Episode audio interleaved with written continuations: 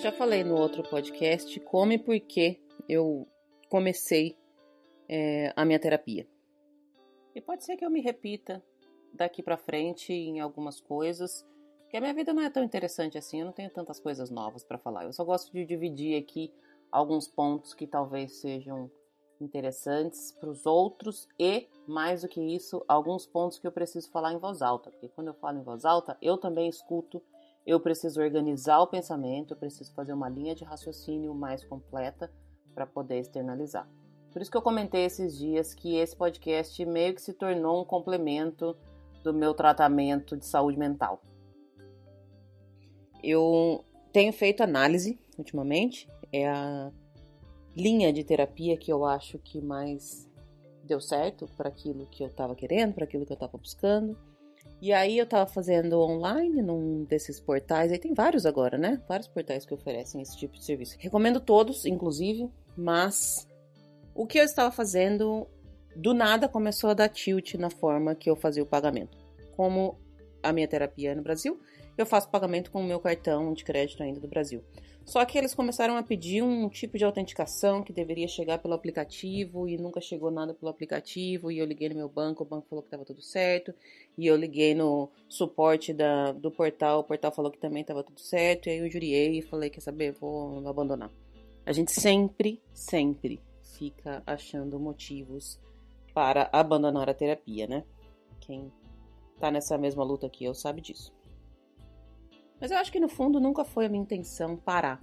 Porque eu realmente estava gostando dessa linha. É a primeira vez que eu faço análise e eu estava gostando bastante da linha, estava gostando bastante da profissional que estava me atendendo, estava começando a encontrar alguns caminhos, algumas respostas, não queria parar. Mas eu não ia pagar mais caro, não ia pagar taxa e eu fiquei bem brava porque no dia que eu abri o suporte, a pessoa me respondeu 24 horas depois e aí falou que ia me ajudar, me deu alguns caminhos. Eu respondi falando, não, isso que você me falou não deu certo tal. Daí ela apenas respondeu com muito obrigada pelo seu contato. Por favor, preencha essa pesquisa de satisfação. Fiquei bem brava. Inclusive, sou desse tipo de gente que fica brava e deixa comentários nas redes sociais, marcando a empresa, tudo mais. Fiz isso, alguma pessoa entrou em contato comigo, enfim. Aliás, podemos falar sobre isso um pouquinho? Se você tem um portal que presta serviços de saúde mental, serviços voltados ao bem-estar psicológico das pessoas, uma coisa importante é você tratar bem as pessoas. Eu estou falando da área administrativa mesmo, porque às vezes tem problemas técnicos que impedem com que a pessoa continue o tratamento. Eu vou dar um exemplo. Da primeira vez que eu retomei a terapia, que eu já estava aqui nos Estados Unidos, eu procurei um outro portal, eu agendei com uma profissional que eu achei que estava alinhado com aquilo que eu queria. E aí, no dia da consulta, ela não apareceu. A profissional apenas não estava lá na hora. É meio, não sei se vocês já fizeram terapia online, mas normalmente você entra num portal e aí tudo acontece dentro desse portal. Você tem meio que um FaceTime interno ali e aí faz a sessão toda por ali. E aí eu fiquei lá esperando e a, a pessoa, psicóloga, não apareceu. Eu mandei um e-mail reclamando, eles me devolveram dinheiro e aí eu quase desisti de tudo. Eu quase me sabotei naquele sentido de ah, não, não preciso, isso é frescura, isso não vai adiantar nada e tal. Porque é o, o primeiro, marcar a primeira sessão é sempre um passo muito grande. É sempre o passo mais dolorido. Eu acho a primeira sessão de terapia é horrível, é uma sessão de tortura. E quando você se dispõe a fazer a primeira sessão, você já tá dolorido, você já tá machucado, você já não tá querendo ir, você já tá achando que aquilo ali é o último é, recurso, enfim. Nesse caso, eu insisti e marquei de novo com outra profissional. Aliás, essa profissional me mandou várias mensagens depois no WhatsApp e eu achei bem horrível. Ai, nossa, no, sistema não me avisou. Sei lá qual que era a desculpa que ela tinha para não aparecer.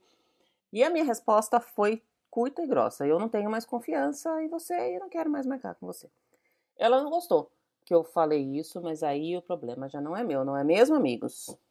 Enfim, eu retomei, fiz de novo. Neste caso, o suporte que eu tive do portal foi fundamental para eu marcar outra consulta. Isso foi há, sei lá, seis, sete, oito meses atrás, sei lá, quando eu retomei, logo depois do começo da pandemia. Desta vez, o suporte foi horrível, foi bem médio, um pouco menos que médio, foi bem medíocre mesmo. E aí eu só voltei porque eu acho que eu já tô num estado em que eu sei que eu não dou conta de fazer as coisas sozinha. Mas, mas se fosse uma pessoa que estava iniciando, se fosse alguém que ainda estivesse sofrendo com esse início, tudo mais, teria desistido e a culpa seria do próprio portal. Era só isso que eu queria dizer. Se você tem um qualquer tipo de negócio que envolve trabalho com atendimento a pessoas, especialmente pessoas em situações de fragilidade, cuidado com a forma com que você trata essas pessoas. O fato é que depois de três ou quatro semanas, acho que foram três semanas, eu voltei para terapia. O problema se resolveu sozinho, ninguém me ajudou, quero deixar isso bem claro. Mas eu entrei num dia lá no site, falei, vou tentar de novo, vou tentar ver se eu consigo fazer o pagamento pelo PayPal, por exemplo. E aí deu certo, da mesma forma que eu estava fazendo originalmente, e ok. E foi legal porque nesse dia a minha terapeuta aparecia como estou disponível agora.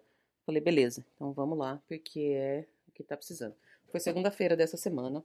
Justamente na segunda-feira que eu tinha passado uma das piores noites do ano. Uma das piores noites no sentido de que eu não consegui dormir praticamente nada. Eu já percebi que no domingo eu tenho dificuldade para dormir, mesmo eu adorando a segunda-feira. De fato, eu adoro, não é ironia. A segunda-feira para mim é sempre o dia mais produtivo da semana, porque em tese eu estou descansada do final de semana e eu estou recomeçando tudo. Mas nesse domingo eu não consegui dormir e eu já venho reparando que há vários domingos eu tenho ido dormir cada vez mais tarde. Eu deveria desligar o iPad mais cedo, eu deveria ficar longe do celular, eu deveria fazer um monte de coisa, mas eu não faço. Nem isso com relação ao meu sono e nem com relação a tantas outras coisas que eu deveria fazer e não faço. Vou fazer um disclaimer aqui que eu não sei se tá dando para ouvir um barulho de fundo, mas as duas gatas estão tipo meio que quebrando a casa aqui do meu lado e eu tô bem plena aqui gravando e olhando para as duas se destruírem e destruírem a casa como se nada tivesse acontecendo. Disclaimer feito. Consegui marcar a consulta e entrei na terapia e foi maravilhoso, porque eu não tinha grandes tretas para falar para a terapeuta. Acho que as coisas estão relativamente calmas. É, alguns problemas que eu vinha relatando para ela, alguns pontos que eu vinha tratando com ela, estavam estáveis, estão estáveis. E ela ficou super orgulhosa de mim, porque tá tudo ok. Eu tenho feito as coisas que a gente acordou em fazer, eu tenho prestado atenção nos pontos que são pontos de atenção, eu tenho tomado cuidado com coisas que é, gatilham a, as minhas crises de ansiedade, estava tudo bem. E eu saí da terapia maravilhosa, maravilhosa naquelas, porque a gente sempre sai da terapia meio pensativa. Mas eu não chorei dessa vez, o que é ótimo. E vou falar que eu nunca chorei com a terapeuta, mas eu já chorei depois que, que acabou. Não sei se ela vai ouvir esse podcast algum dia, porém eu me sinto intimidada. E eu não choro na frente dela. Normalmente, logo depois que desliga, eu choro, mas na frente dela eu não choro. Porque eu sou forte. Sou Ariana, né? Ariana é assim. Enfim, saí da sessão feliz e orgulhosa de mim, que estava tudo certo, que algumas coisas a gente precisaria retomar, alguns pontos ainda estavam com uma bandeirinha amarelinha e tal, mas ok. E aí, uma outra pessoa que não é terapeuta, que não é nada, mas que é um, uma pessoa que eu considero muito um grande amigo, me chamou na mensagem e falou: E aí, tudo bem? E aí eu fiquei pensando nessa pergunta: será que tá tudo bem? Um tempo atrás, quando eu fazia, quando eu ainda estava no Brasil e eu fazia terapia por outros motivos, Teve uma vez que aconteceu uma situação na escola da cria e a diretora me ligou, e aí era um, uma coisa que eu estava tratando na terapia, alguma coisa relacionada à criação da Júlia, que eu estava lidando na terapia, e a diretora da escola me ligou para falar alguma coisa que, que ela tinha feito, que tinha acontecido, e eu não soube o que responder. E na mesma hora eu mandei uma mensagem para a psicóloga, perguntar: tá, aconteceu isso, o que, que eu faço? Porque acho que no mesmo dia ou no dia anterior eu tinha tido uma sessão que tinha falado sobre isso. E aí ela me clareou, me deu alguns caminhos tal. E eu comentei com essa mesma pessoa que me mandou a mensagem segunda-feira o que tinha acontecido. Corta para recentemente, essa pessoa atualmente também faz terapia, e aí um dia ela me falou que lembrava muito bem de quando eu contei dessa situação, que eu precisei mandar uma mensagem para a psicóloga para resolver uma questão. E que isso era um problema, porque demonstrava que eu estava dependente da psicóloga. E que ele, fazendo terapia agora, não queria chegar nesse ponto de ficar dependente da psicóloga. E aí, essa pergunta, tudo bem, fez com que eu lembrasse dessa mesma pessoa que falou essa mesma coisa de uma situação que aconteceu há 5, 6 anos atrás. Será que eu tô ficando dependente da psicóloga? Da analista, agora no caso? Enfim, eu saí da sessão bem e entrei numa conversa com essa pessoa depois que não me deixou nada bem.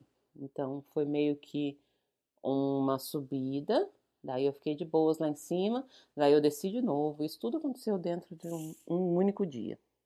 E aí eu entrei numa espiral louca. Será que tá tudo bem mesmo? Eu comecei a pensar no quanto a gente está acostumado ou não a ficar bem. Porque a impressão que me deu é que eu saí da sessão relativamente ok, mas eu cavuquei, cavuquei, cavuquei até achar um motivo para não ficar bem. Porque quem sou eu para ficar bem, não é mesmo? Preciso ficar mal, preciso ficar deprimido. Preciso ter problemas, preciso mergulhar nos problemas. E problemas são viciantes. Essa é uma frase que eu também já aprendi. É bem viciante é, estar no ruim. Porque pelo menos no ruim você está sentindo alguma coisa. Oxe, como assim? Problemas são viciantes? Quem vê pensa alguém gosta de ficar criando problema? Pois pare para pensar, minha gente. Não sei vocês, mas eu sou bem adepta a isso e não é muito fácil admitir, não, viu? Já adianto por aqui. Tô rindo, mas tô rindo de nervoso. O fato é que às vezes a gente precisa sentir alguma coisa. E se você está no meio de um problema, sentir a dor daquele problema é o cômodo para você. Então você fica lá, porque é mais fácil, pelo menos é alguma coisa que você já conhece. Eu levo vários tapas na cara nesse sentido da minha analista querida, que eu amo e odeio ao mesmo tempo. O que, que é a conclusão do episódio de hoje? Nenhuma. Nunca tem conclusão nenhuma. A minha conclusão é: façam terapia, por mais que a terapia seja dolorida. Tentem entender que nem tudo precisa ser impossível, mas o fato de fazer terapia não vai fazer com que fique muito absolutamente mais fácil pelo contrário, é um processo. E essa frase é um processo, é um saco, né? Porque implica que você tem que esperar. Que você tem que fazer sua parte. Às vezes a gente não quer muito fazer a parte da gente, né? A gente quer que esteja ali, tudo pronto, tudo lindo, tudo certo. A terapia ajuda a gente a lidar com o sentimento e, putz, pensa numa coisa chata. Pensa numa coisa difícil. Porque não dá para colocar numa planilha do Excel. Não dá para colocar nos, nos quadradinhos do calendário do Google não é lógico. Ou é muito grande ou é muito pequeno, e normalmente quando é muito pequeno você quer que seja grande, e quando é muito grande você quer que seja pequeno, e daí não tem como, apenas não tem como controlar. E melhor de tudo, fazer terapia faz com que o nosso relacionamento com as pessoas seja melhor. Não sei nem se melhor é a palavra certa, mas faz com que a gente deixe bem escondidinha e bem no fundo do nosso do nosso cérebro aquela vontade que a gente tem de matar as pessoas à machadada no meio da rua. Mundo ideal seria se todo mundo fizesse sua própria terapia e soubesse como lidar com todo mundo. Porque lidar com os outros nada mais é do que lidar com a gente mesmo. Porém, o mundo ideal não existe, não é mesmo? Vide pessoas que não acreditam em vacinas e que estão fazendo com que a gente regrida no caminho para sair dessa pandemia. Mas eu não vou entrar nesse ponto aqui. E também a gente precisa fazer terapia para aprender a lidar com a gente mesmo, porque tenho quase certeza que vocês já olharam para dentro de vocês e falaram: Caraca, eu sou muito chata. É isso. Bora junto, minha gente. Se vocês precisarem de indicação aí de portais para terapia, me avisem, que eu já passei por alguns, posso compartilhar a minha experiência. Se quiserem falar um pouco mais sobre isso, também me avisem, porque eu acho que esse é um tema que quanto mais a gente fala, mais a gente abre a cabeça dos outros, mais palpável fica e mais fácil fica é, entender que tá tudo bem não conseguir dar conta de tudo sozinho.